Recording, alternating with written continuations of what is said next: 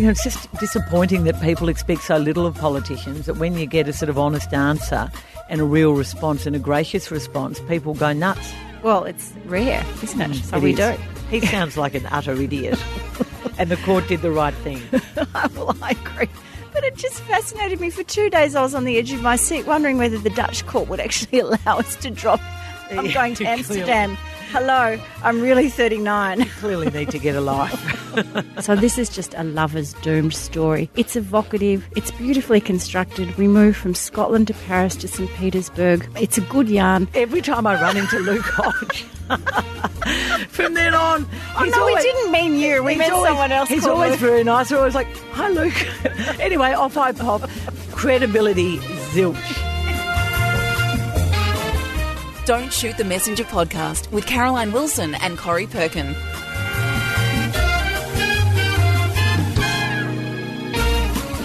Hi, everyone, and welcome to episode 65 of Don't Shoot the Messenger. I am Corrie Perkin, and thank you for downloading our little podcast today. And I'm here, of course, with my wonderful friend and fellow podster, Caroline Wilson. Hi, Caro. Well, it's a bit anticlimactic, Corrie. What? Sitting here with me? Sitting here in the studio with we've got lovely Miss Jane, but it's not quite the same as the Flying Duck Hotel with all our lovely friends and the music and the Christmas cocktail, which I understand you're about to give the recipe to later in the show. I will. Look, hundred. Jane hasn't got a guitar. It's, I'm sorry.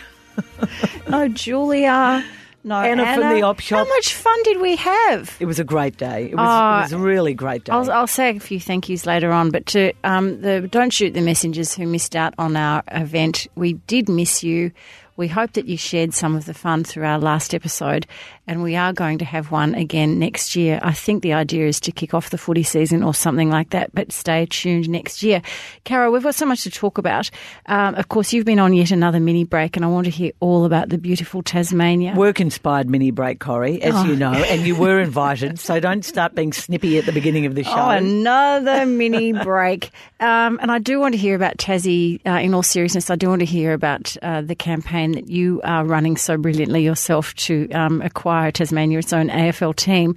Uh, we've also uh, got a bit to talk about regarding women in federal parliament, Caro, and I want you to tell me about this. Women in any parliament, women in state parliament in Victoria. There are still more Davids on the Liberal front front bench in Victoria than women. I know that's your husband's favourite. In uh, fact, there's quote, almost, I reckon it? there's two or three times it now Heidi Victoria's lost her seat. It's a debacle. Oh, it anyhow. is a debacle, and and the member for Hawthorn overnight lost his seat too, which is at the shadow attorney uh, shadow attorney general.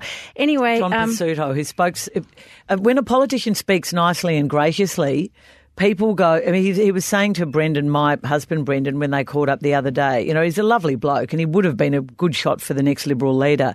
He, he can't believe the response he's had from that night on the ABC coverage of the telecast when he was asked how it felt to be watching his career yes, go down, you know, on television. he was so honest and and gracious. But, Gracious. you know, it's just disappointing that people expect so little of politicians that when you get a sort of honest answer and a real response and a gracious response, people go nuts. Well, it's rare, isn't it? so Mm, it we is. do.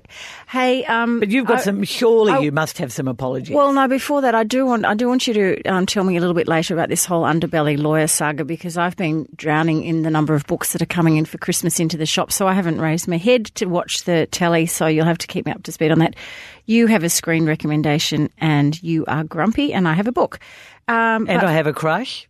And you have a crush. And you've hijacked books again. And I reckon I think you've got, or you've got the recipe, which we've already plugged. Um, so uh, you've got the grumpy though, which I think is really nice of me to give that to you because I have about twelve of them alone today, including thank you to the man in the black Audi who just cut me off without putting his indicator on on my way here, nearly killed me. You've me. done it. When are you going to have a grumpy that does not involve, Involve my either, cars. either poor car parking, But Caro, driving, you and I were talking about this the other day. At this time of year, people drive insanely. Yep. It's Christmas. Let's just take a big deep breath. You know, if you're going to be five minutes late for it to IKEA, it's not going to kill anybody. Melbourne drivers are the most horrible drivers, among the most horrible drivers in the world, according to our European and Asian visiting friends. Oh. Well, I think everybody just needs to chill out. So, as you said, housekeeping and apologies. I actually don't have any apologies. Do you? You're not going to apologise. for- I had the brains to keep quiet eh, because, as you know, I was told to whisper sing in the school choir when I was in junior school. What were you thinking, singing along with Miss Jane? She was Well, she star. asked me to. Corrie, I'm not apologising for that. were you aware that your cow. microphone was turned on? Well, she said, "Come on, Corrie Perkin, back up." So I just went. Notice you didn't ask me. Well, exactly, exactly. All right, no, fair enough. That oh, was. Why would we ask you? Why would I apologise for I helping think they. Jane? I think they call I it was in taking one shock. for the team, Corrie. I was in shock because the microphone wasn't supposed to be on. So all the bodies looked up aghast. I thought, oh, no one can hear me. But of course, it was being shouted around the entire courtyard, the beer garden at the Flying Duck. Well, a bit Anyway, of a bit of housekeeping. We were so appreciative to the Flying Duck who who put on the entire function, which was wonderful of them. Obviously, to the Interchange Bench who sponsored the entire thing, and we'll talk about them a bit later when we do Crush of the Week. We have to thank Croc Media. I was going to say Croc Media. Uh, Craig Hutchison came along and said a few words, which was lovely. And the lovely people from Breast Cancer Network Australia, we did give them a great check, but they were so gracious and so grateful and happy to be there. It was really Darren lovely. from Croc Media, who did all the sound and the production and gave up a lot of his own equipment because he has a, you know, the, the subject of breast cancer, the illness is actually close to his heart.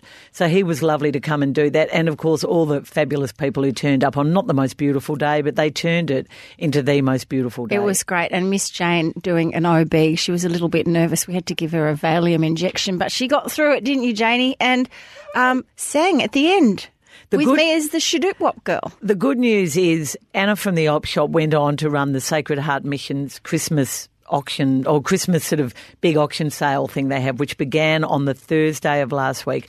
As we speak, they have raised over sixty thousand dollars for the Sacred Heart Mission. It went nuts. They, they sold six thousand dollars worth of stuff on Tuesday of this week, Corrie. It has been an unmitigated success. Caro, absolutely fantastic. And I, as you know, when I moved house last week, I took Anna a few goodies in the back of my car, including these really rare species, two cushions, uh, you know, sort of um, chemicals inside, like, um, you know, not feathers. What am I trying to say? Plastic, probably. Styrofoam or something. Styrofoam, Foam. yeah.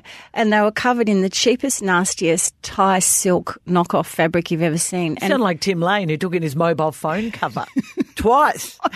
so, so we acquired this in one of the six moves in nine years. Some house we moved into, these cushions were here. When we moved the next time, the packer uppers just put them in the truck. So I've been trying to offload them for the last sort of two moves. Anyway, they came to this house. I went, right, cushions, you are out of here. Took them down to Anna. I got this hilarious text the other day um, saying, um, this was just uh, the night before, the night after the first night of the auction. She said, 30,000 tonight, huge fun, packed with peeps and gorgeous community feel. Bought some art and a ring, very happy. That wouldn't be Anna if she hadn't bought a few treasures herself. Oh, yeah, she did and a then bit she better adds, than that later, And I then she adds, you. P.S. Your cushions sold. And then I said, "Oh my God, I can't believe the cushions sold." And she said, "Re cushions. We we have an old family saying from our granny: there is no accounting for taste. So whoever has taken home my um, silk cushions, good on you." Um, This Caro- was my this was my text from Anna on the Thursday night, which on the first night alone, I think Julia, my mother, went in and after being crushed in the onslaught getting in, picked up some lovely tea towels and a couple of other things. But Anna's text, thanks for swinging by tonight, thirty thousand dollars at close of trade, an hour after you left, and this was at about quarter past eight. Discovered Trudy, another friend of ours, in a change room. We all thought she'd gone. she'd been in there With for hours. booty. She scored Divine Trelise Cooper dress, pink, and rusty David Bromley-esque garden statue, totally cleaned up. Oh, look! It was just such a treasure chest. I wish I'd been able to get there. Oh, anyway, Anna ended well up done, with Anna. some Sonia, um, I think some Sonia Reichel shoes as well. Ricky L. Ricky L. Ricky Sorry, oh, well, I've, I've never clearly never bought any. no, they're fine. Um, to those potties who keep dropping into the bookshop to say hi, I just want to thank you so much for visiting our friends from Upwey, Hampton, Northcote, the gang from Perth who dropped in the other day, Flinders. Uh, from everywhere. I can't name you all. We just love seeing you so much. Thanks for dropping in. And I just, Carol, I just wanted to mention on episode 63, of course, we had the lovely Jock Serong author um, who came in and he received many bouquets via Instagram. The Don't Shoot Pod Instagram community just went a bit nuts, overexcited about the Not picture we posted Jane of Jock. you two, I needed to hose you down. Kirsten Marie Fox said, I thought it impossible to top Kerry O'Brien, but the Jock Serong ep was terrific. Can't wait to get the latest book. Sounds fascinating. Of course, the book we were talking about with Jock was Preservation. Which I've since finished. Whew. Yeah, well, isn't it? Oh, Yeah, it's we ne- you and I need to workshop that off air. Juliana Claridge one said, "Don't shoot pod." Uh, gets more glamorous each week, especially the messengers. And Erica Murdoch said, "Oh Thank you, my, oh my, cheekbones! He's just gone on my imaginary boyfriend list. Plus, I love his writing so as not to appear too shallow. so thanks for that, Erica." and Breely J just said the one word, "spunk." Yeah. Which I just loved in 1970s Yeah, terminology. well, yeah, they, they've done it. Did, did I ever tell you the story? This is such an embarrassing story. I can't believe I brought it, brought it up. So, you know, Luke Hodge, your former captain of your football club. Yes. He came in one um, week a few years ago to do an episode of Footy Classified, and my darling Christina Simeone, who is a former hair and makeup girl, asked me who was anyone coming in tonight, and I said, "Oh, Luke Hodges coming in. You'll like him. He's he's very handsome." and so you know, he came in. We did the interview. Blah, I just blah, have to blah. stress, potties. This is girl banter. Okay, this is not This a is, me and too. I- for someone, someone, moment for someone will be men. saying this is so disgraceful, and if it, if it was bloke saying this about a woman, it's an it's story against myself. So you know, we're on the panel. There's Gary Hutchie, Matthew Lloyd, and myself, and. Luke Hodge left. We all shook hands, all said thank you, good luck for whatever, for the finals, can't remember. And Christina came in to redo my lippy or readjust my hair or something. And I said, I told you, isn't he gorgeous? And she goes, he's absolutely gorgeous. And then Joe Neal, the gorgeous Channel 9 footy show PA, came in and said, Mics are still on, you're still mic'd up, and he's listening to you in the makeup room having his makeup taken off. Every, every time I run into Luke Hodge, from then on, Oh, no, we didn't mean you. We meant always- someone else. He's always Luke. very nice. We're always like, "Hi, Luke."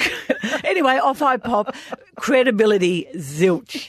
Absolutely. you hard hitting, scary jerk. When I bowed him up, when I bailed him up about turning up late for training, remember when he gummed the captaincy was handed over to Jarryd Roughead, and Roughy um, actually banned him for a week, and I bailed him up at the footy, and we had a chat about it, and all the time I'm looking at him, I'm thinking, I wonder if he remembers Christina and I. Anyway, there we go. Of course, he remembers. Caro, just finally, just an update. I thought you and Miss Jane would be fascinated by this. You know, a couple of weeks ago, I was talking about the Bunning sausage sizzle saga.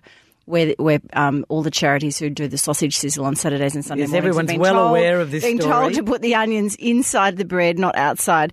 Well, the CWA has weighed into the debate this week, and course they've come, they have. and they've come up with the most clever idea. Of course, it takes a group of country women slip the onion rings around the sausage, and then put the sausage in your little pieces of It's bread. very fiddly. It, look, it looks beautiful though because yeah, they're all, sometimes ru- the they're all onion rings, around. Sometimes they sort of break in half, and they.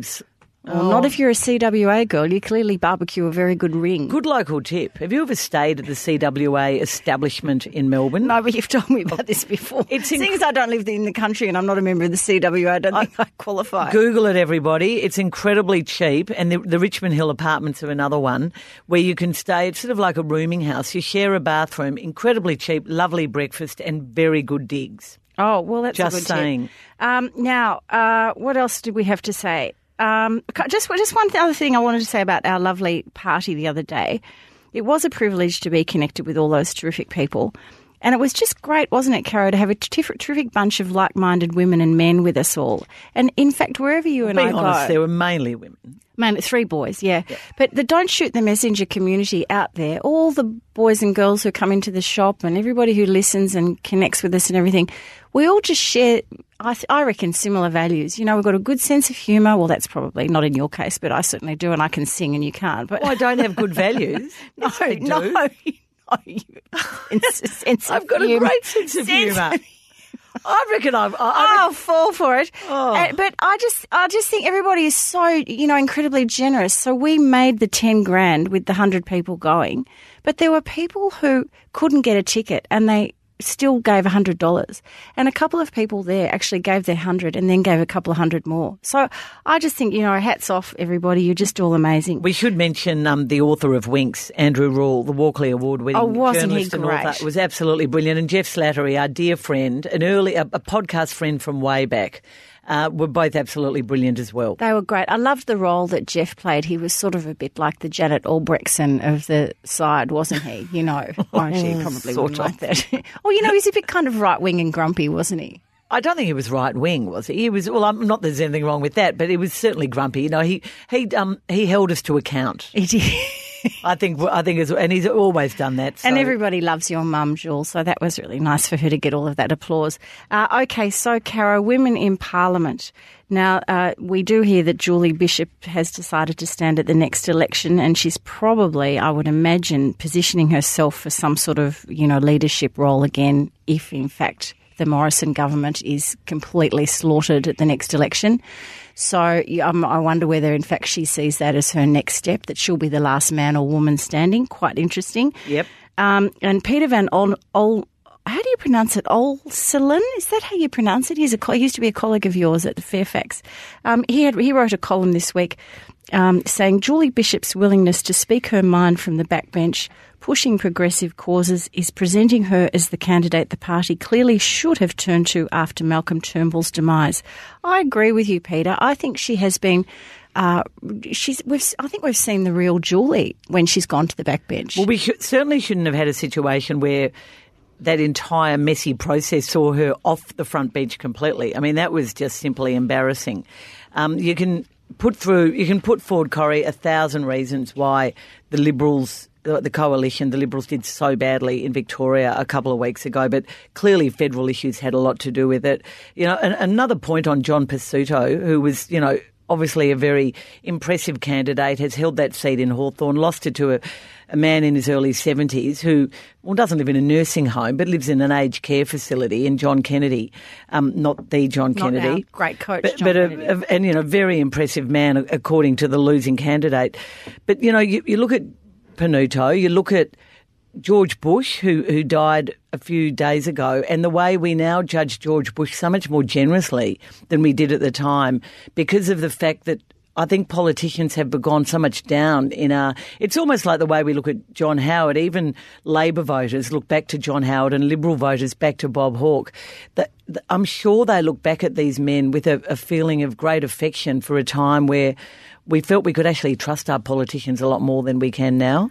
I agree with you, and I think also They didn't avoid that- all the questions. Well, I think also that even though you know Parliament has always been a you know tough and hard place, and you've got to put your suit of armour on if you're going to ever stand for um, stand for election, but it was always kind of a gentleman's rules thing. Don't you agree?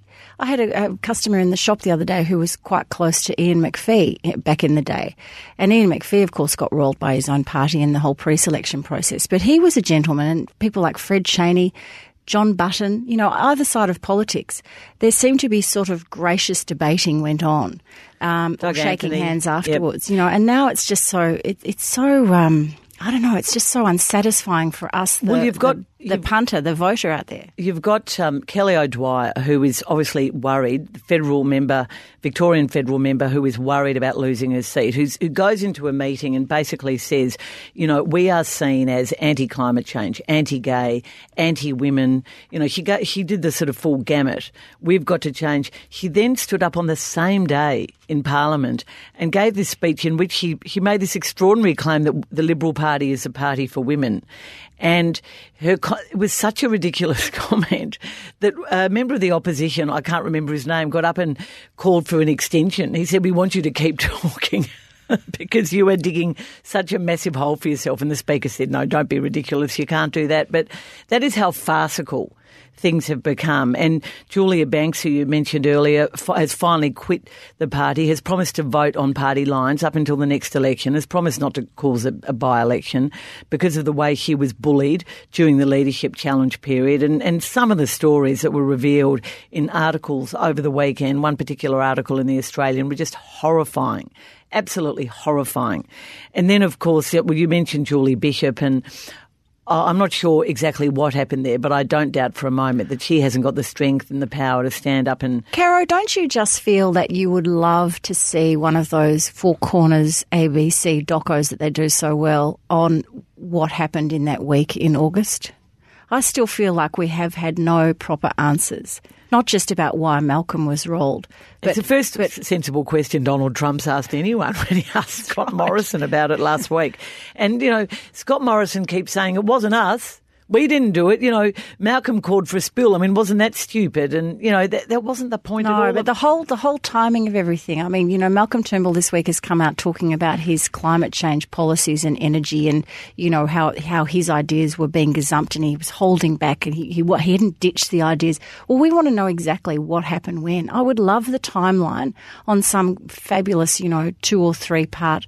Sarah Ferguson touched on it at one point, not long. I think they pulled that t- show together really quickly. But I still want to know. So, what happened to Julie Bishop? What, what what are the party's feelings about her? Why didn't somebody say, look, she is the most popular candidate out there for leader amongst the electorate? Duh, you know, like so. Who were the misogynists? I mean, was it based on on the fact that she was a woman, or did people feel that she wasn't leadership material? There's so much I just want to know. Well, Peter Dutton is clearly loathed, and um, it was the, the whole saga. I think will probably be done. I'm sure someone will be working on it right now. And what do you think about said Abbas- early in the new year? And what do you think about Abbott's putting his hand up again, saying, "Oh, I could be prime minister again"? Embarrassing. Embarrassing. But Malcolm Turnbull was terrible too, to, to weaken so much towards the end and not have the courage of his convictions. Had he gone down fighting, he would have been so much more impressive in my eyes, standing for what he originally was trying to do with the carbon emissions. Anyway, it's all very disappointing. And then we have a journo kicked out of Parliament because her arms are showing. Oh, okay. So this That is what, was thi- This, extraordinary. is what I meant to do before I came in, um, potties. I'm just taking off my cardigan. Um, in support of Patricia Karvelas, ABC uh, host of You've the clearly been doing Drive Time in program. preparation for the wedding Um, next year. no, in preparation for seeing you and Jane today. So I am now in a sleeveless. Preparation for looking at your arms the other night and Yeah, that's right. Well, no, the skin. Can I just tell you? The you're skin- exaggerating. You've got lovely arms. No, look, flattery will get you nowhere because I know the truth. I'm I being wa- honest. I wake up to these arms every morning and the skin is a bit wrinkly and everything. However, I'm not here to show off about arms. I'm here to just say I'm here as a soldier in arms with Patricia Karvelas. I mean, honestly, she actually had more of a sleeve than I am wearing now. And Jane's not asking me to leave the studio. I found it absolutely ridiculous. I'm very glad Leader of the House, Christopher Pyne, did apologise on behalf of the government to Patricia Karvelas. And I think reading the transcript, transcript of PK's response, I think that she was very gracious. She was angry and she questioned uh, the official, why am I, be-" but she went rather than, you know, carrying on like a pork chop.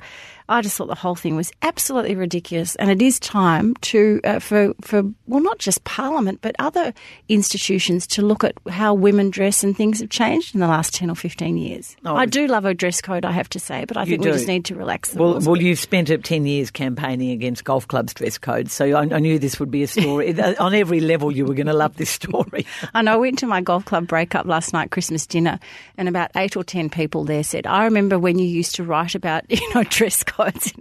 I think forever famous. I'm not so not, I'm not known for my golf, but known for my um, activism in what women wear. Oh, someone to ask my aunt once, one of my aunts, to um, that she shouldn't be wearing short socks with her shorts or, or skirt, whatever, at, at her golf club. She just tossed her head and told them to, you know, nick Off off. your and- pop. Yeah, d- just completely ignored them. Caro, uh, can you tell me what's happened with this underworld um, underbelly saga? Now, I, you and I used to be very close to this when we used to share desks with Sly of the Underworld at the age, John Silvester, and of course Andrew Rule, who we mentioned last week. And in fact, dare I say, there was one particular underbelly wedding that you and I attended where, where we were all filmed by the federal police. That was a long time ago, but my eldest daughter might have been a flower girl, actually. completely caught on camera. Slightly shocked to find out later that both Brendan Remember and I were on an ASIO, on an ASIO file. Do you remember when Sly said a few days later, "Oh yeah, you were all filmed outside the church"? Oh, that's not very good. Anyway, More, tell, Mm. more, more to come on that. can you one. tell me what's happened? Because I've been in a, in a bit of Well, a. well, obviously we can't blame um, the lawyer involved, although she has been named as a woman. But it was basically a double up. There was a bit of police informing going on, as well as the fact that she was a lawyer for several of the accused, and. It's a mess. It is an absolute shambles. As far as I can tell, Corrie, this has never happened before. This has never happened before. So Daniel Andrews uh, has the Premier of Victoria has called a royal commission. There is every chance, every chance that crooks could walk free as a result of this. Senior police, respected former and current senior police's careers and reputations are on the line. There, we've heard from several senior police, some now left the police, giving interviews this week who have said we warned some of our superiors about this. We said this was happening. Nothing was done. it, it is. It was just so, and, and in fact, so this, one. this happened on Simon Overland's or Christine Nixon's watch. Well, well, both. But I think Simon Overland, well, and even even the current police commissioner was involved at the time. Although he has been um, his superior, it, it, has been said that he wasn't part of the decision making process. But um, and Simon Simon Overland is Christine Nixon's deputy. He was actually in charge of that whole. Yes, yes. So it was a Purana task force at the time. Uh, Sir Ken Jones, I gather, who obviously fell out with Simon Overland, went back to the UK and who many people think should have replaced Simon Overland. I, I gather he had issues at the time. Graham Ashton, the current Chief Police Commissioner of Victoria, it has been said that he wasn't in a senior position of influence then, but he was certainly involved in the task force or in that entire issue. But the point is, there is going to be a Royal Commission. It's the sort of story you would have expected to more come out of New South Wales and Victoria. And it is just horrifying to think that despite the fact that clearly the Vic, Vic VicPol were determined, determined to flush out this terrible, this terrible underworld crime that was going on here. It's terrible to think that potentially, certainly theoretically, some of the crims could walk free as a result. It is pretty horrifying, and I'm very pleased that there is going to be a Royal Commission. Uh, it was quite interesting to see the Herald Sun's uh, front page the other day, Carol, and in fact, it skipped me by, uh, which shows how accustomed I've got to this kind of language. But a friend of mine on Instagram did, Anna Coren, did highlight this because the, the, there was the big heading, and then there was female barrister recruited by police to inform on gang war clients. And as Anna says, was the gender important? Can't quite imagine the copy male barrister recruited, etc., ever being written. It's really interesting, that isn't it? Yep. Uh, but I think that was also, in, in fairness, and I totally agree with Anna, but I do think that um, it was a way of sort of further identifying. Yes. Without being able to identify who um, it actually was. Can we go on to happier matters? Because that's all just a bit grim. Uh, Tasmania. Tell me about your weekend. It was a beautiful weekend, Corrie. I spoke at a function on Friday at Mona, the Museum of Old and New Art, uh, one of my favourite places. And you were talking your Rembrandt 16th century art stories again, weren't you? No, it wasn't. It was. I was there to to. I was supposed to speak about my career and a bit about um, Tasmania's push for an AFL team, but also because I don't think they've ever had a woman speaker before. It was for the Property Council of Australia, the Tasmanian branch, um, many of whom work in Victoria. But it was fascinating. It was fascinating to be with property people in Tasmania because I don't know if you watched the news earlier this week, but as we know, there's a bit of a housing slump. Well, in Hobart, prices are up 9.4%. Sadly, that dream home in Battery Point is probably going to be beyond me. I think I've missed the boat there, but what a beautiful place it is. So it was a great day, beautiful lunch. Um, did a bit of a Q&A, spoke for about 15 minutes and then had, and then had a fabulous weekend in Hobart and around Hobart. Went to New Norfolk to a fabulous restaurant called the Agrarian Kitchen Eatery. Did some serious damage at the Drill Hall, this beautiful antique market in this beautiful old weatherboard house in New there Norfolk. There is honestly no more room in your house. Yes, uh, can you Where not say you? that in case my husband is listening, please? He was there. He he timed it beautifully. We spent so much time at the Salamanca market in the morning that we only got about half an hour in the drill hall, but enough to do a damage. Few Christmas presents, a beautiful little do you oil think painting. you have a problem? No, Corrie. I mean, you have been known to go off to a Corrie, certain auction house each Wednesday and do a bit of a shop up. I had might have left a few silent bids before I went to Tasmania in said auction house. They kept ringing at the airport, and I had to keep turning my phone off so Brendan didn't see, thinking, oh, hope that amount. Anyway, he'll be happy because I got him a beautiful There is no room in your. Uh, when we were playing No, Scrabble of- the other day, I was looking at the wall in your uh, living dining area. I thought she could not squeeze one more A little lot of watercolour interchange. onto the. I've done a clear out. You haven't been at my house for the last few weeks, Corrie. There's been a big cull. No, I've been But moving my anyhow, own. But anyhow, um, the, just on footy in Tasmania, clearly this is an issue that is not going away. For the first time in my life, I feel that there is momentum here. for Tasmania to get its own AFL team. Oh, you I go, girlfriend. Led by Caroline Wilson. No, it's not led by me, but I, I am a complete advocate for this happening.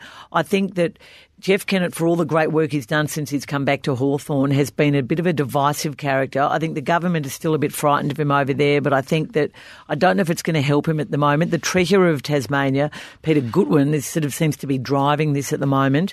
He sees votes in it.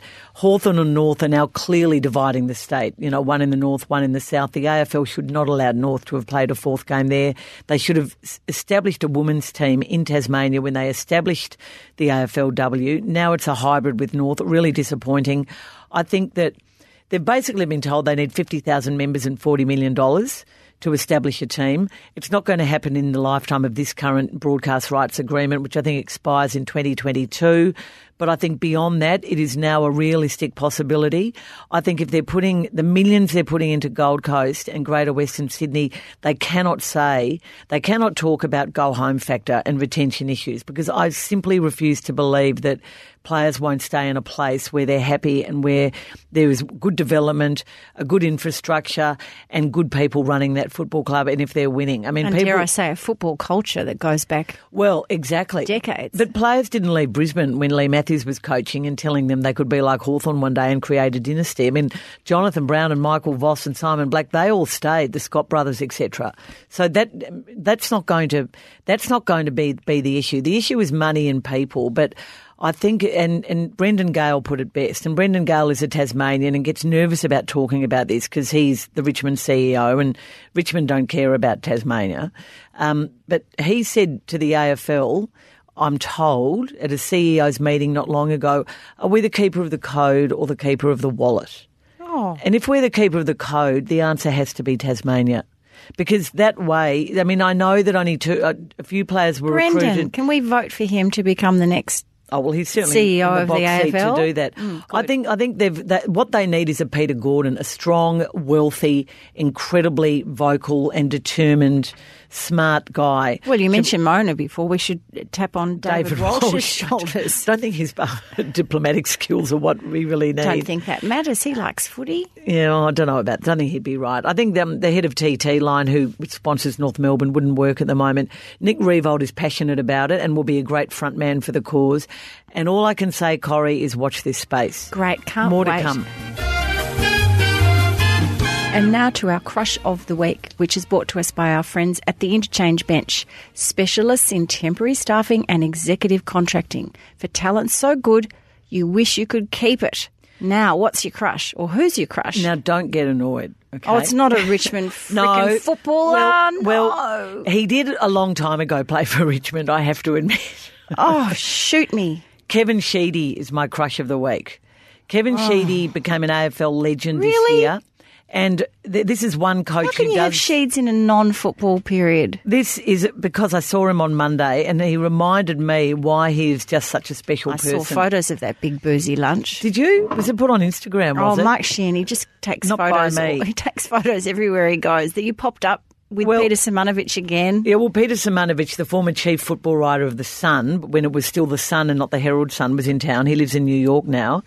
Um, he, Uh, Mike organised a lunch. Mike Sheehan organised a lunch for him. A lot of footy people came. It was a wonderful lunch, and not all footy people either. Keith Hillier was there. Stephen Gough, former CEO of the MCC. Stephen Nash, from formerly of the Bulldogs, now working at West Coast. Bill Cannon, our great old friend. Greg Baum.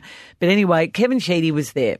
And Tony Jewell, another former premiership coach, was there as well. But Kevin, he looks amazing. He's lost all this weight. He looks, he, he must be, oh, I, well, he's obviously 70. no, maybe not quite. But he looks in his 50s. He looks fantastic at the moment. He's on, must be on some form of health kick. He got up impromptu and read off a china plate, which he'd written on in thick black test, texter, an impromptu and lovely speech about Peter Simonovic and how special he was. He and I had a long talk well, I don't think I'm speaking out. Well, I sort of am speaking out of school because it was a private conversation. But I talked about, we talked about the death of Tony Peake, who had been at the at the previous lunch that was held for Peter Simonovic. Both Tony Peake and Trevor Grant were there, both now dead, and that was only two years ago. And Ron Carter, of course, also died this year. Another former chief football writer, big football name in this town.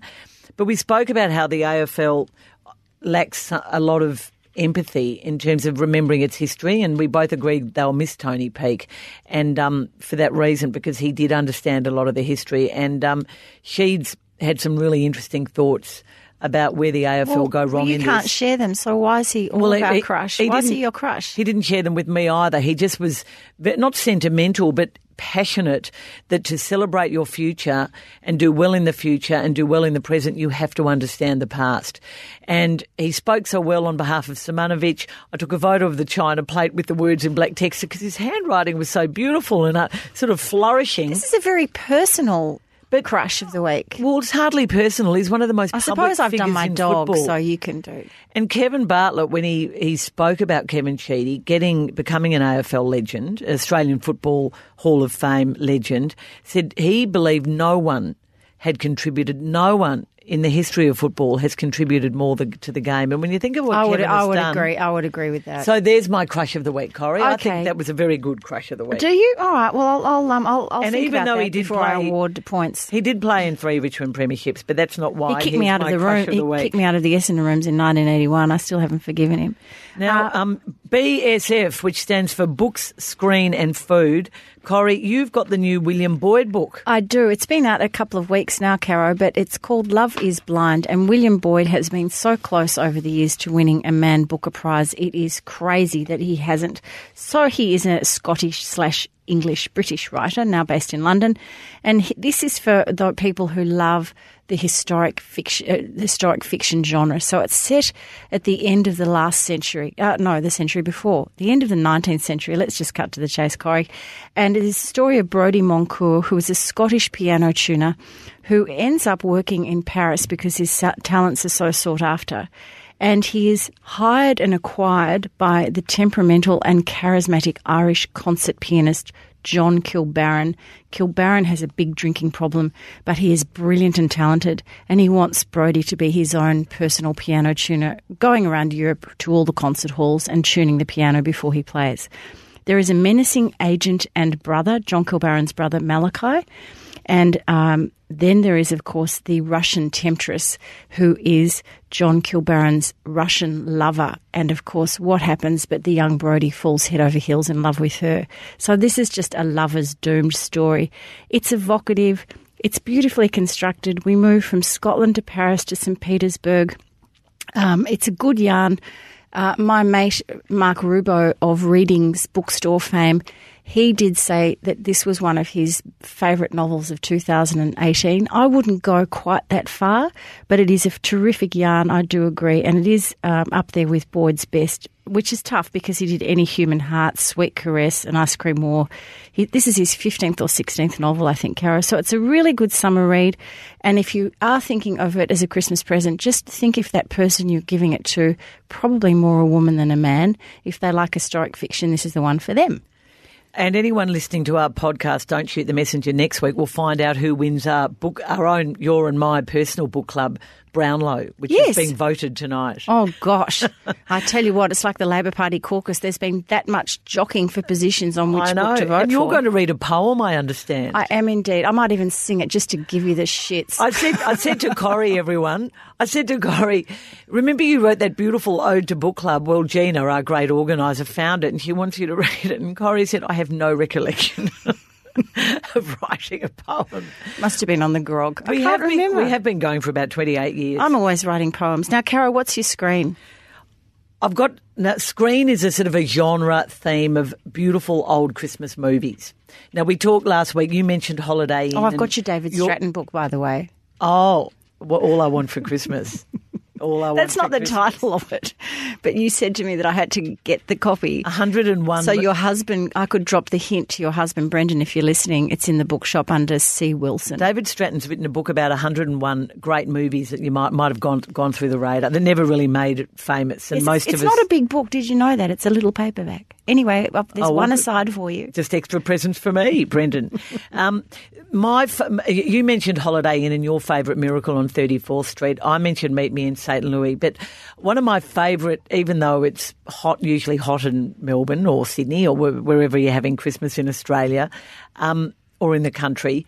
I love those films when you hold up for Christmas. It's always about a, a family or an, an interloper coming into a home. Home. Alone sort of thing. Yeah, well, well, no, because no, because Oh, but the stranger comes to dinner. The Yes. stranger walks through the door. yeah, exactly, exactly. And it's usually cold because they're also all the ones I've got are set in America. And my, the one I'm going to f- first mention by it was written by that brilliant pair of George Kaufman and Moss Hart, the man who came to the man who came to dinner. Oh, I love that. Monty with, um, Woolley Mo- and Bette. Davis. Oh my goodness. so the arrogant radio personality gets holed up in a in a house in Ohio. Oh, yes, the dialogue is fantastic, isn't it? Absolutely brilliant. So that's that's a favourite. But my two that I'm really going to talk about, both set in Connecticut, um, also made in the 40s, 1945, Christmas in Connecticut, starring Barbara Stanek. This is a great film. It's incredibly corny. It's about um, a cooking show, a cooking columnist in the 40s who um, a convalescing soldier loves her columns, and she's sort of like the uh, Martha Stewart of the 1940s. And all he wants to do is go and spend Christmas in her house in Connecticut and be with her lovely family and children and husband. Well, her, her beautiful domestic life is a sham, but they have to try and pretend that they're that sort of family. So anyway, what happens? She's she's a real favourite actress of mine. I always thought she Barbara was fabulous. Stanek, the Lady Eve. I always called her Stanwyck. Well, Mum you- says Stanek, so Oh, well, I'm your mother's with Mum. always right. The Lady Eve is one of my mother Julia's favourite films, and um, oh, Double Indemnity was another brilliant one. But anyway, so Christmas in Connecticut, but the other one also set in Connecticut and not old, but more recent, set in the mid 2000s. It's called The Family Stone with Diane Keaton. And in that one, um, Sarah Jessica Parker goes to meet the family in Connecticut. Great cast. It's got. I saw um, that with you. I think Yeah, it's got um, Claire Danes. I wasn't mad on the boyfriend or the boy she marries. No, well, we, well, she goes out No, with that guy with? Dermot Yeah, Mulroney. that's right. Yeah, who yeah, is yeah. is not a very good actor. Who always looks like he should be on the cast of Friends, but he's not. it, it, it's actually he's um, probably one of the weak, weak links of the film, but it is just a fantastic film. Some great performances, a really great scene involving one of the sons of this family who is both gay and blind, and the way Sarah Jessica Parker sort of deals with him. But yeah, Rachel McAdams is in it. Diane Keaton, as I said, Luke Wilson, even better looking than either Luke Hodge. or, or Luke Jo- Hodge, if you haven't or- got the message yet, if you didn't hear it that night, you've certainly heard it now. Claire Danes, Craig T. Nelson. I'm only joking. I'm just being You are not. silly. You and anyway, Claire were perving on him, and he heard you. Anyway, so um, so yeah, it, the, the the the theme though, and, and probably probably of all of those, a man who came to dinner was the best, but the other two are set in Connecticut. so I in- thought I'd mention them. In a couple of weeks, Caro, the week before Christmas, Don't Shoot the Messenger, we're going to have a very special episode where we have two special guests with us, and the four of us are going to give our best films for 2018, best books, uh, best. Um, I think one recipes. recipe each Oh, maybe one recipe. yeah, Otherwise, we could do a cookbook, um, and also uh, suggestions of a few good podcasts as well. Um, and so that's just going to be, I think, a fabulous bonus episode. Speaking So- of recipes, and at this time of year, it is fitting that you've ditched the food for the grog, and you're going to give us that beautiful cocktail that we drank last week at our I live am indeed. podcast. So, um, shout out to Chad of uh, who is the manager at the Flying Duck Hotel in Prahran, and of course, when all the potties arrived, as part of their little package, they received their complimentary drink on arrival. Well, the girls were in a tiz about this. It was brilliant, and in fact, I didn't have one because we were about to start talking, and I would have made an idiot of myself. but I did hear it was because you actually had a rosé. That's why I you did. didn't have it. Yeah, that's right. Okay. and I did make an idiot of myself because I sang with Jane. Uh, but it, in his, in, I asked Chad for the recipe, which he's very kindly given, and I said, well, "Has it got a name?" And he said, "Well, at this stage, we're just calling it the Pink Gin Spritz." He said, "It's a bit boring, but we're open here at the Duck to take suggestions for a more exciting name. Maybe your potties could have some suggestions." Well, Chad, I think that's a very good idea. And today I was talking with my book rep from Hardie Grant, the lovely Mandy, about this, and she said, "Oh, Corrie, I've got a couple of." Um, you know, uh, gin and tonic and cocktail recipe books and things. How about we throw them into the mix and we make it a prize? So don't shoot the messengers out there. If you would like to come up with a saucy name for this wonderful drink, let us know and you might win the little package of cocktail books. Okay, ingredients 30 mils of Beefeater Pinkster gin, 90 mils of Brown Brothers Prosecco, 5 mils strawberry liqueur, 30 mils cranberry juice, a dash of lemonade, one strawberry, ice like three or four cubes, served in a wine glass.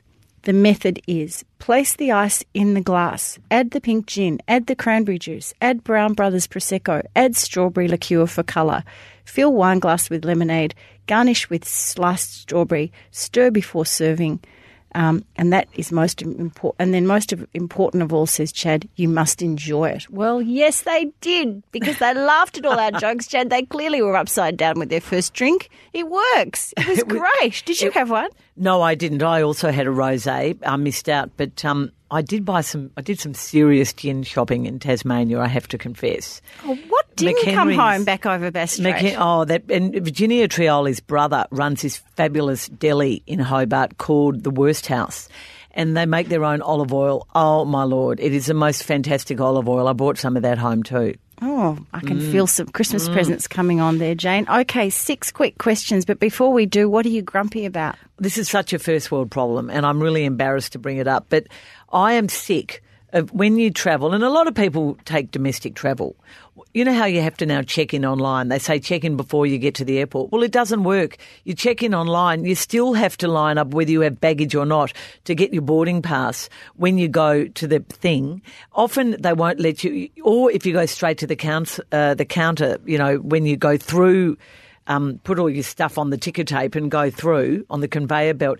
It's still not good enough sometimes to just have a thing on your phone. What is the point of checking in online when half the time they don't let you, and even when they do, They stuff sometimes it up. Sometimes you you get bumped off your seat anyway. I know this is going to sound such a first world problem, but No, it's not a first I world find problem because a lot really- of people travel for work, and it is really annoying. I know it's people travel now by aeroplane. It's a fact. I'm getting good at you know I'm getting good at um you know No, you're what's, not. what's it called? you're picking up your phone and doing you're doing punching into doing your phone. You're hopeless stuff. at it. But I, I, well, it defeats me half the time. So that's what I'm grumpy I, I about. never, I never check in online. I just, you know, I, I just skip that and I just go to the little Yeah, machine. well, well, sometimes you get bumped off the plane if that happens. Anyway, Corrie, you kick off the six quick questions. Okay, so Caro, Michael Kroger, um, was he right to stand down as president of the Victorian Liberals uh, the other day? He has had two terms. One, at the first one started in 1987 when he was just a little pup of 30 years of age. Topic the bleeding obvious, Corrie. Of course, he was I was right to stand that. I mean,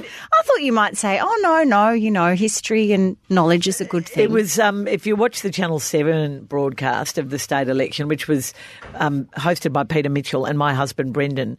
They had Jeff Kennett and they had Steve Bracks and a host of others, but Jeff and Steve Bracks were great TV, and Steve Bracks, you know, made some fabulous points and really. I thought Brendan was good TV too. Just Brendan. Brendan was great. Um, Jeff Kennett was called, urged Michael Kroger to stand down. They had an interview confrontation later on. He was meant to go on Channel 9, Michael Kroger, after the Channel 7 interview, but mysteriously never made it onto that interview. He was toast after that result came out. How could he possibly stay on as president of the Liberal Party when they have a result like that? He has to take a lot of the responsibility. Well, I think so too. And do you think federally he has to as well? Oh, well, well he's president of Because he has such influence. But he has Party. I know, but he has such influence.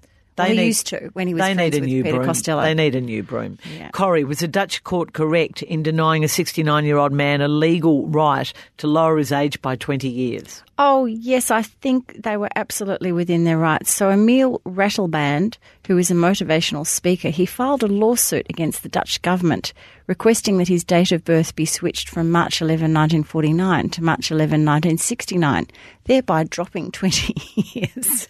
Did you say 59 to 69? No, 40 69 to 49. Oh.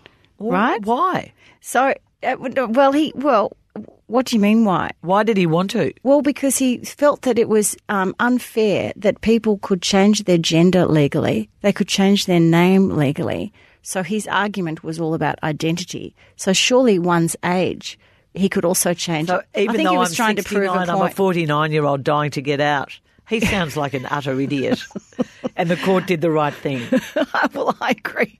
But it just fascinated me. For two days, I was on the edge of my seat, wondering whether the Dutch court would actually allow us to drop.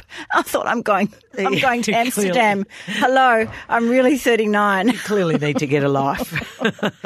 Um, now, Caro, uh, we lost Jarryd Roughead at Hawthorn as our captain this year. And when the captain of an AFL side steps down, does this usually mean it's his decision or the coach's? Tap tap on the shoulder. Ninety-nine point nine percent of cases, it is the decision of the coach, the board, the CEO, the footy boss, etc. It is very rare that a player gives up the captaincy, and usually they do it most unwillingly. I think in the I'm not sure about what happened with Roughy, but um, I, I know, and one example of someone who I think did want to give up the captaincy was Chris Judd in his last year or second, I can't remember which year, but one of the last years at Carlton. I think he really did want to just focus on his football. He had nothing else to prove, I guess, but um, no, certainly it is generally, generally they are pushed. Oh, harsh, Clarko, harsh. Um, Well, not really. No, they needed to, they need, yeah, they, they need to make a change. All right. Well, I'm a bit sad. Oh, Anyway, okay. Oh, You've got to ask me a question now. Um, yes, um, are you a mince pie or a Christmas shortbread girl? I'm a Christmas shortbread girl, and I just like to say hello to Jane Kinsman, who gave me a recipe for shortbreads years and years and years ago. And if I have spare days before Christmas, not every year, but sometimes I make this recipe, and my mother's words ring in my ears don't overhandle the dough, don't overhandle it. Just keep it light, keep it light. So that's what you've got to do. My there. my friend, my mother's friend, Marsley's mother, Molly Thompson, made the best shortbread I can ever remember, and Mum still, Marsley's still got I the can recipe. taste it, a good shortbread now, even as we Oh. talk about it, can't you? But I do think comparisons are odious. I mean, can't you like both, Oh. like me? You've got one for me now.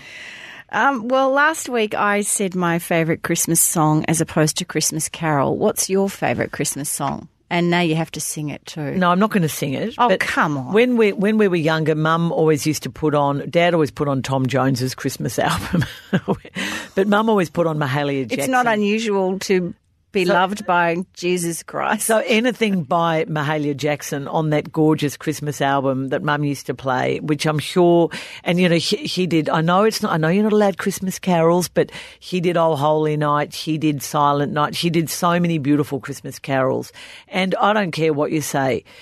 Hark the herald angels sing, and oh come all you faithful. no, we're not talking carols. well, Now's your chance to do your Botswanan thing too. Oh, yeah, Wachunga Wali Polinda.